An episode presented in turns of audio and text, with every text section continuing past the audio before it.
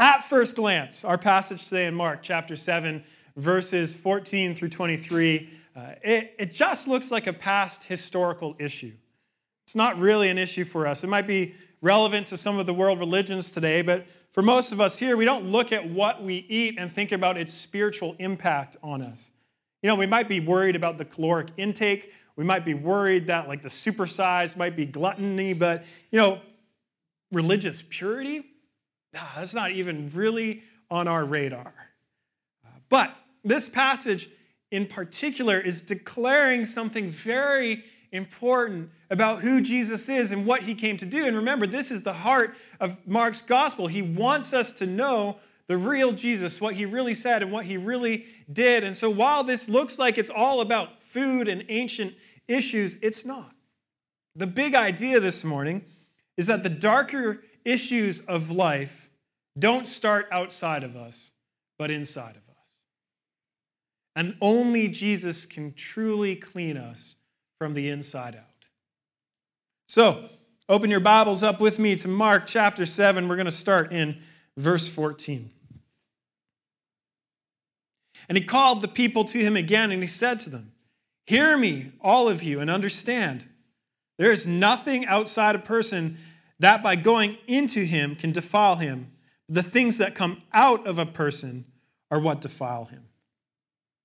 This is a bit of a, a Galileo moment.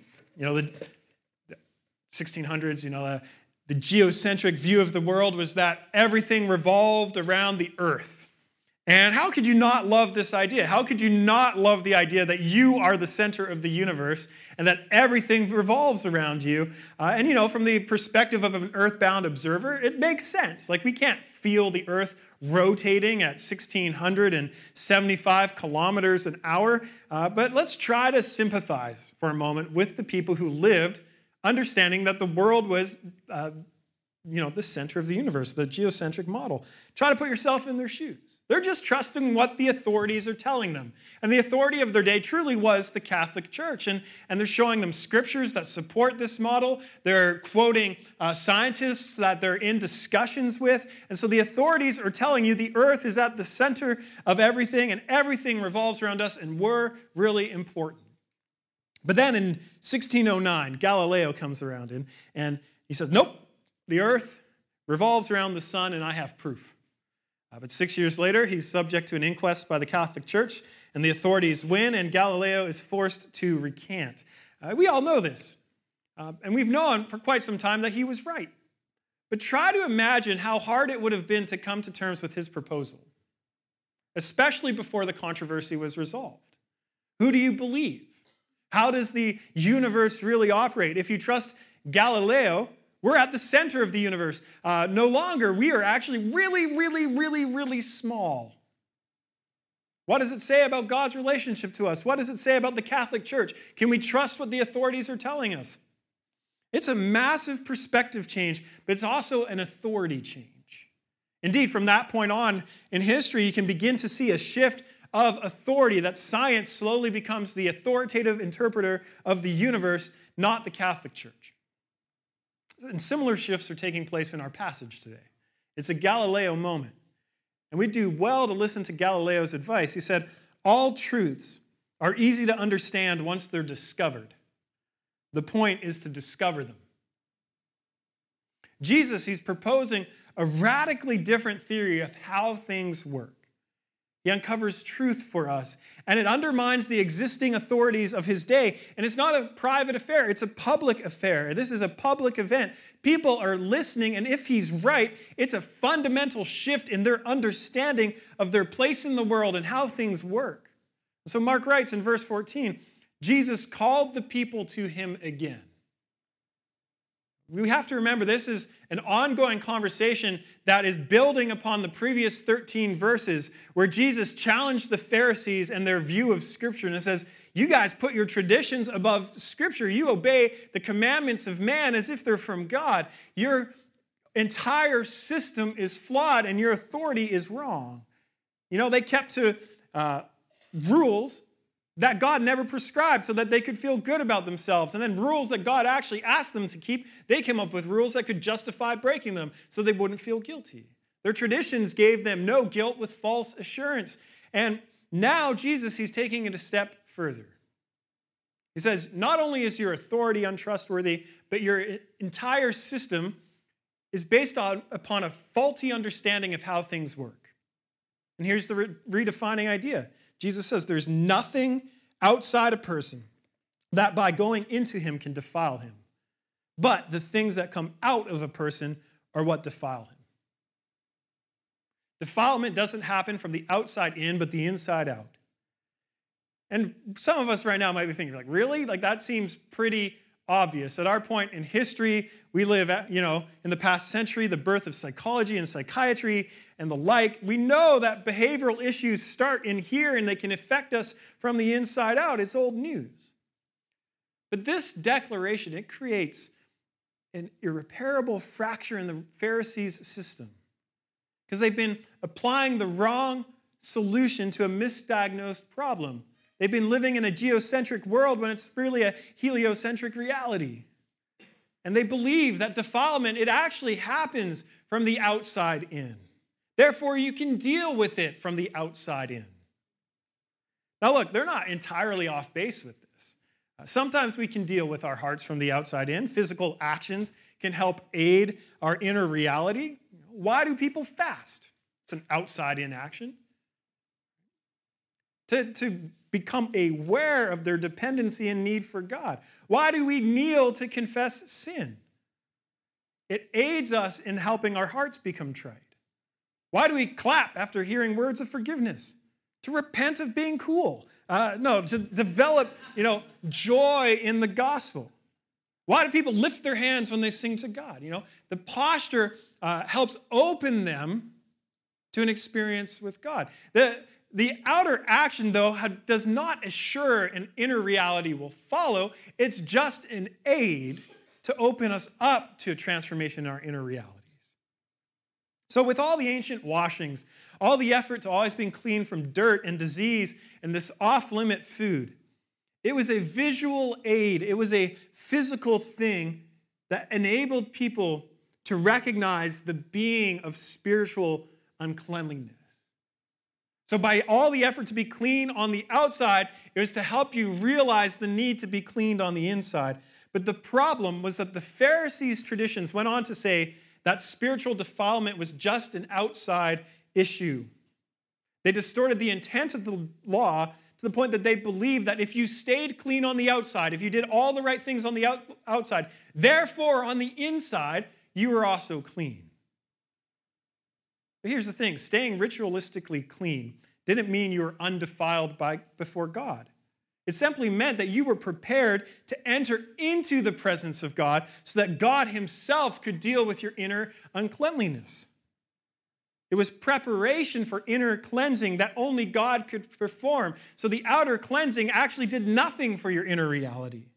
And so, in contrast to the Pharisees, Jesus says the things that come out of a person, the things that they do, that's what defiles them. But I don't want to miss a point of agreement here between Jesus and the Pharisees. He agrees with them that we're spiritually unclean and morally defiled. He agrees that we are unfit for the presence of God and that it needs to be dealt with. Question is, do we share that point of agreement with him? Can we go that far? Look at verses 20 through 23. And he said, What comes out of a person is what defiles him. For from within, out of the heart of a person, comes evil thoughts, sexual immorality, theft, murder, adultery, coveting, wickedness, deceit, sensuality, envy, slander, pride, foolishness. All these evil things come from within, and they defile the person. You see, at this point, we might want to soften what Jesus is actually saying. He's just saying nobody's perfect. But that's not what he's saying. He says you're evil. Evil comes out of your heart. And so perhaps we choose then to ignore passages like this from Jesus because, you know, this isn't Jesus speaking. This is just Mark putting words into Jesus' mouth because this isn't the Jesus I like. Or more honestly, this isn't Jesus because I just don't like this version of Jesus. So I'll, I'll stick to the version of Jesus I like. Thank you very much. There was a, a skeptical scholarly movement uh, in the 80s and 90s called the Jesus Seminar. And their aim, uh, 150 scholars or so, is to discover the, the most authentic, truly historical version of Jesus. And, and as you can tell, I think it was a very flawed movement. But they could conclude, after stripping away the Gospels, the most authentic statements of Jesus revealed that he was a failed end times preacher. What does that mean? They believed that the most genuine statements of Jesus were the ones like the ones we're reading right now. The most skeptical scholars out there towards the gospel say if you want to know the authentic Jesus, it's statements like this. That would be their like absolute maximum. And for us, obviously, it's a minimum. This isn't the whole picture of who Jesus is, but it is certainly an authentic picture of who Jesus is. And he's speaking here and he says, Your thoughts and your actions, they're evil. And they originate from within, not just the bad influences out there. And you might look at this list and you say, okay, look, murder, sure. Theft, deceit, slander, being intentionally wicked, uh, sure. Like these are not good things. But the rest, that's just repressive. It's just behind the times. We know better now. Take coveting, envy, pride, foolishness. Yeah, like imperfections, sure, but evils? How does acting foolishly make you evil? How does comparing ourselves to others or thinking too highly of ourselves make us evil? But maybe the problem is we have a mistaken notion of evil. In the same way that darkness is the absence of, absence of light, evil is the absence of goodness. Or take sensuality which just means unrestrained indulgence. You're like, what's evil? What is evil about binge watching Netflix for like eight hours? What's evil about that? What's evil about overindulging in food? What's evil about enjoying the good things in life to excess? You know, everything in moderation, even moderation, they say. But we're not talking about just enjoying good things, are we? We're talking about overindulgent. We're talking about going beyond what is appropriate. We're talking about taking a good thing and misusing its purposes and distorting it to the fact that it's no longer a good thing at all. But of course, to us, the most repressive comment to us is, is when Jesus says sexual immorality is evil. Sexual immorality and adultery is evil. The Greek word for sexual immorality uh, is just this blanket statement word. It refers to every sexual act you can conceive of outside of marriage. Everything. Everything. The pornography and masturbation habits that both men and women in this room face, uh, the sexual boundaries that we constantly push. I love it when I'm counseling couples and they say, you know, like, what can we get away with? That's just the wrong question. Like, don't ask, like, you know, like hand jobs, they're cool with God, right? Like, it's just the wrong question. We don't ask, how much can we get away with? We got to ask, what's honoring to God? What does He desire for our lives? What gives Him the most beauty and glory, and what's for our good? Everything he's saying, the, the serial monogamy, like, yeah, I don't sleep around, but I, I just go from like two to three year relationship to two to three year relationship to two to three year relationship. The one night stands, everything, he says it's all evil. We don't like that. That is repressive. We don't, we don't see it that way anymore. Whatever your sexual preference may be, whatever, at whatever your sexual appetite may be, expressing it is just part of being a liberated person. That's what we're told. We'd even say it's part of being a healthy person. That you would be an unhealthy person to uh, practice monogamy because humans just weren't made that way. You would be an unhealthy person not to express your sexual desires because they are have been lifted up in our culture to become a primary identity. Roger and I were bored one day in the office, and we calculated how much time uh, you actually spend having sex if you're married and you have a healthy sex life. Uh, why we do these things, I don't know. But if you had sex seven days a week, one hour a day, which that would be really impressive. And if, if that's you, good on you. But that just waking life, that would only be 5% of your waking life.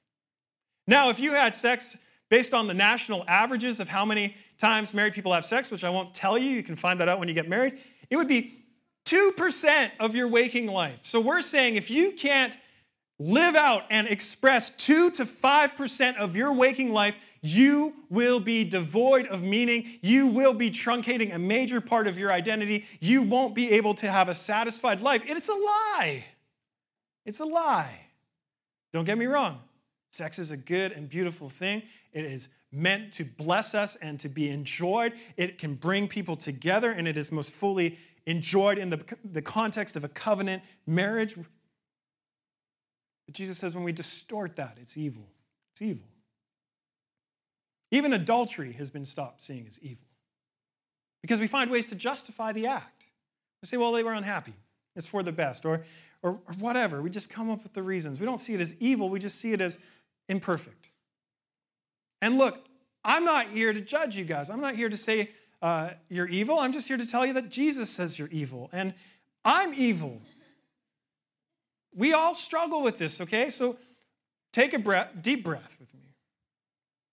I'm not pointing at any single one of you. I'm not thinking of your life and trying to call you out. I'm pointing at all of us and saying, this is, this is the word. This is what it's telling us. Evil comes out of our hearts. And it takes expression in all these different ways. You can't escape this list. Just to be honest, like envy. Like, I would love for all these seats to be filled right now. And I, I, look at, you know, like First Baptist or Coastal or West Side, and I'm friends with all those pastors, and I love them. I'd be like, yo, just lend me like 20 people. It's envy, and it's not healthy because we want to form people. We don't want to just fill seats.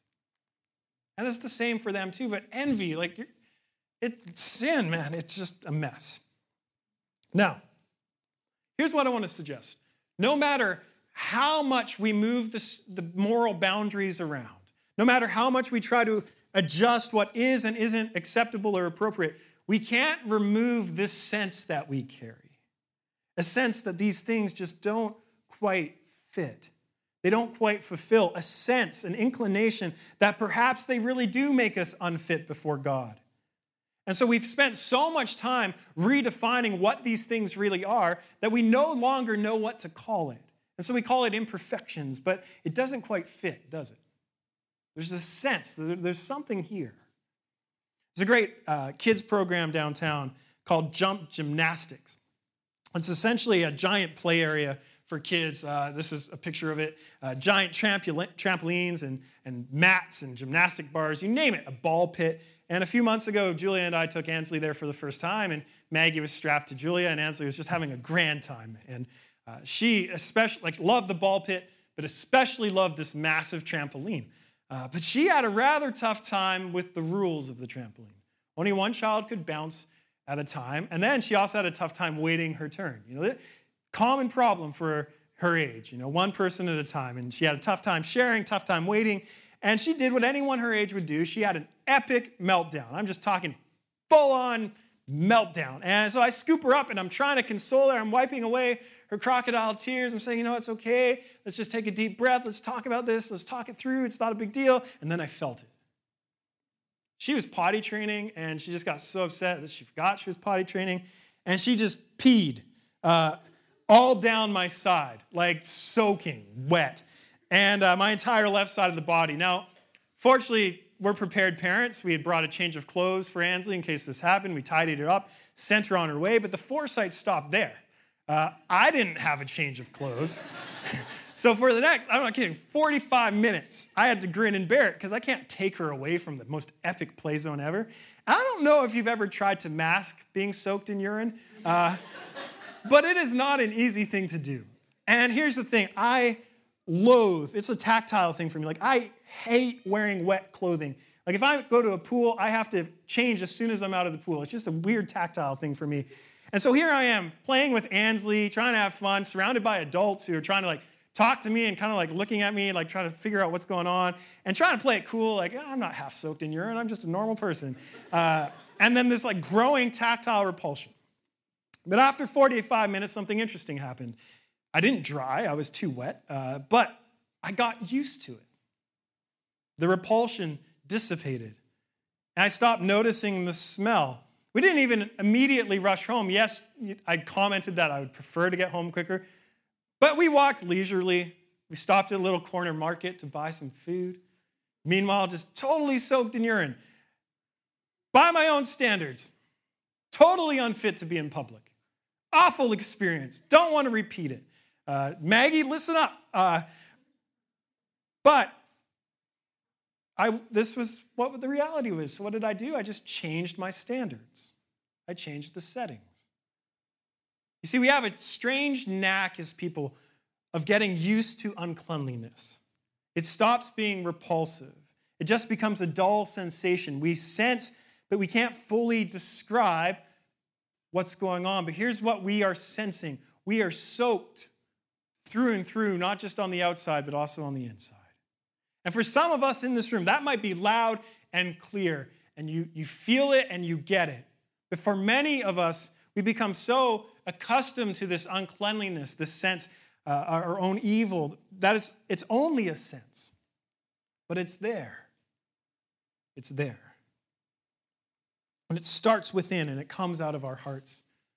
And so after Jesus has taught everyone this, the disciples are alone with him, they get some downtime with him, and so they ask, Jesus, what was that parable all about?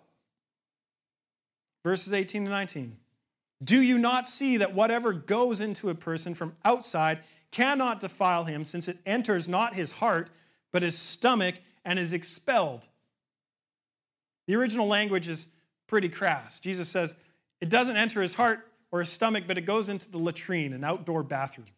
Jesus is talking about going to the bathroom. You can't deal with the heart from the outside in because what you ingest will just end up in the toilet. He's saying that when you try to take care of your uncleanliness from the outside in, no matter what it is you're doing to try to clean up your inner reality, it's all going to end up in the toilet. They won't get to the root issue. You can't deal with the heart by what you eat or by what you do. And so I think this invites us to consider a few of the ways that we try to deal with our uncleanliness. If, like the Pharisees, we think that we're unclean from the outside in, and we deal with it from the outside in, what happens? We become rule keepers. Look, if I just do the right things, if I just keep all the right rules, if I pray enough and read my Bible enough, if I am nice enough, if I hold the door enough, if I do all these things by my standards of what constitutes a good person, then I will be clean because I can control my sin.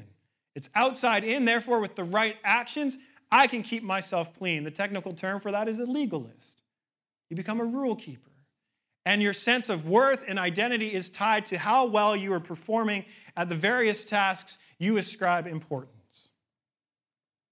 But what if we're uh, defiled from the outside in? We think that, but we try to deal with it from the inside out. What happens then? Well, you, you develop an escapist mentality, don't you? The world out there is bad, so I need to cultivate an inner reality that is good. What happens? You become judgmental. Well, man, I, I'm, I can't associate with those people. I'm, I'm better than those people. They're unclean. I, I have to keep myself undefiled. There's some truth in that, but there's totally wrong. Or uh, the ancient heresy of Gnosticism, where the body is just this bad thing. We're tainted, and we just have to focus on the spiritual realm. You know, let's just cultivate our spiritual lives and remain as separated from the world as possible. But what happens? It's tiring It's tiring and it's isolating because you're never quite sure if you're doing enough. Same problem. Now, if we think we're defiled from the inside out, like Jesus teaches, but we try to remedy it with outside in actions alone, what happens? You know internally you're unclean, and so you try to do all these things to clean you up. What happens? You can't do it. You can't do it, and you know it. And so you feel shame. You feel like something is wrong with you. You feel guilty because you're always aware of how you're never good enough. And no matter what you seem to do, it doesn't seem to change this inner uncleanliness that you face. So, what happens over time? Well, you can become prone to addiction, or you can numb out, or you can just avoid it altogether and just not think about these things anymore. And so, what is the remedy? For unclean from the inside out, what is the remedy? What do we do? We invite Jesus into our lives to clean us from the inside out because only Christ has the hands to shape and mold the human heart. So look at verse 19 again. Mark adds some commentary, and he, he does this very rarely in his gospel. So when Mark says something, it means listen up. This is important. Verse 19 Thus he declared all foods clean. Sermon done. That's the solution. Now you might be scratching your head. How does this help us? It's good news for two reasons. First, we can eat bacon. Heaven open up, again, raining bacon. Pigs are clean, you can eat bacon. This is good news. Second, it's Father's Day, I get one bad dad joke. Uh, second, Jesus didn't just say all foods are now clean, he declared all foods clean. How can he do that? We looked at this last week. Jesus has authority over Scripture, but he he doesn't abolish Scripture, he fulfills Scripture. He doesn't throw away parts of Scripture, he fulfills their intent. He's saying that all of the cleanliness laws are fulfilled in him. Therefore, he can declare all foods clean because you don't have to clean yourself up anymore to enter into God's presence, to receive his cleansing, because God is with you and he is fulfilling those laws and he will clean you from the inside out so that you will be fit to enter the presence of God. Jesus cleanses us from the inside out. He's fulfilling the intent of the laws. This is the Galileo moment. This is the world altering truth for an entire religion that was based upon cleanliness. Why should we trust what Jesus has to say? Why can we trust his authority? Uh, Walter Wangerin Jr., uh, he was an American author, educator. I think he's still alive, actually. Uh, and, and, he won a ton of awards for his work, uh, but his most powerful work, in my opinion, is Ragman and Other Cries of Faith. And he has this short story called The Ragman. And I want to read the whole story this morning, which is a little unusual uh, for us. It's a little longer than most things I read, so I'll try to do a good job. But I want you to enter into this story with me because I believe it articulates the inside out cleansing, the solution to inside out defilement. Even before the dawn, one Friday morning, I noticed a young man, handsome and strong, walking the alleys of our city. He was pulling an old cart filled with clothes, both bright and new. And he was calling in a clear tenor voice Rags, rags, new rags for old. I take your tired rags, rags. Now, this is a wonder, I thought to myself, for the man stood six feet four, and his arms were like tree limbs hard and muscular, and his eyes flashed intelligence. Could he find no better job than this to be a ragman in the inner city? I followed him. My curiosity drove me, and I wasn't disappointed. Soon the ragman saw a woman sitting on her back porch. She was sobbing into a handkerchief, signing and shedding a thousand tears. Her knees and elbows made me sad. Her shoulders shook. Her heart was breaking. The ragman stopped his cart. Quietly, he walked to the woman, stepping round tin cans, dead toys, and pampers. Give me your rag, he said gently, and I'll give you another. He slipped the handkerchief from her eyes. She looked up, and he laid across her palm a linen cloth so clean and new that it shined. She blinked from the gift to the giver. Then, as she began to pull, then as he began to pull his cart again, the ragman did a strange thing. He put her stained handkerchief to his own face. Then he began to weep, to sob as grievously as she had done, his shoulders shaking, yet she was left without a tear. This is a wonder, I breathed to myself. And I followed the sobbing ragman like a child who cannot turn away from mystery. Rags, rags, new rags for old.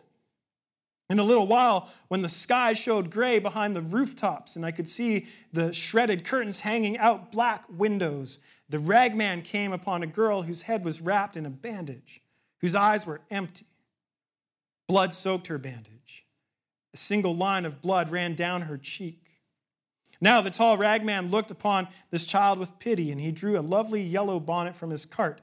Give me your rag, he said, tracing his own line on her cheek, and I'll give you mine. The child could only gaze at him while he loosened the bandage, removed it, and tied it to his own head. The bonnet he set on hers. And I gasped at what I saw, for with the bandage went the wound. Against his brow it ran a darker, more substantial blood, his own. Rags, rags, I take old rags, cried the sobbing, bleeding, strong, intelligent ragman. The sun hurt both the sky now and my eyes. The ragman seemed more and more to hurry. Are you going to work? he asked a man who leaned against a telephone pole. The man shook his head. The ragman pressed him. Do you have a job? Are you crazy? sneered the other. He pulled away from the pole, revealing the right sleeve of his jacket, flat, the cuff stuffed into his pocket. He had no arm. So, said the ragman, give me your jacket, I'll give you mine. So much quiet authority in his voice.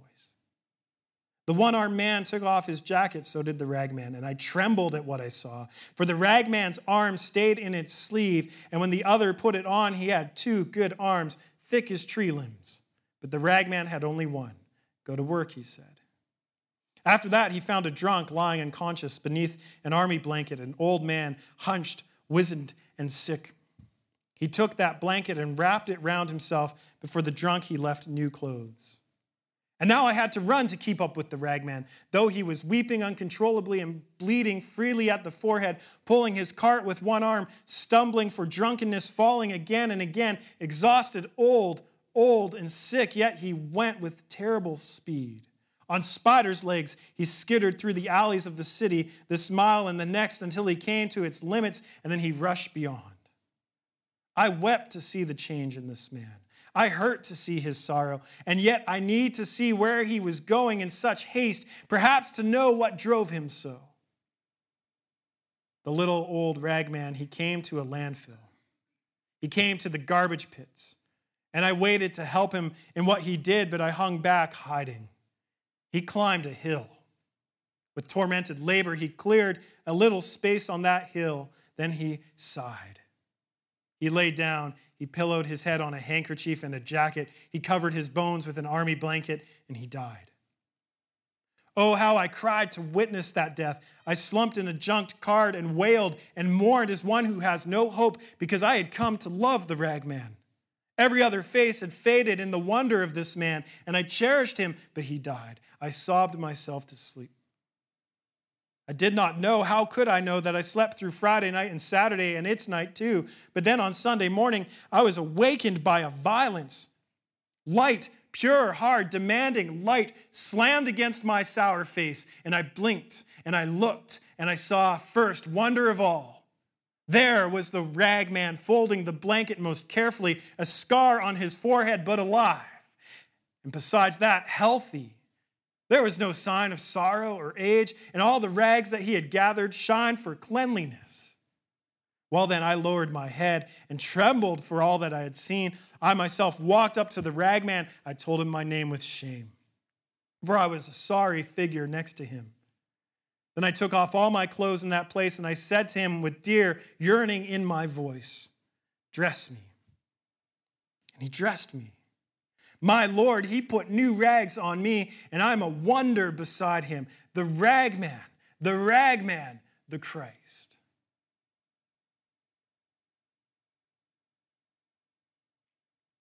Jesus is our ragman.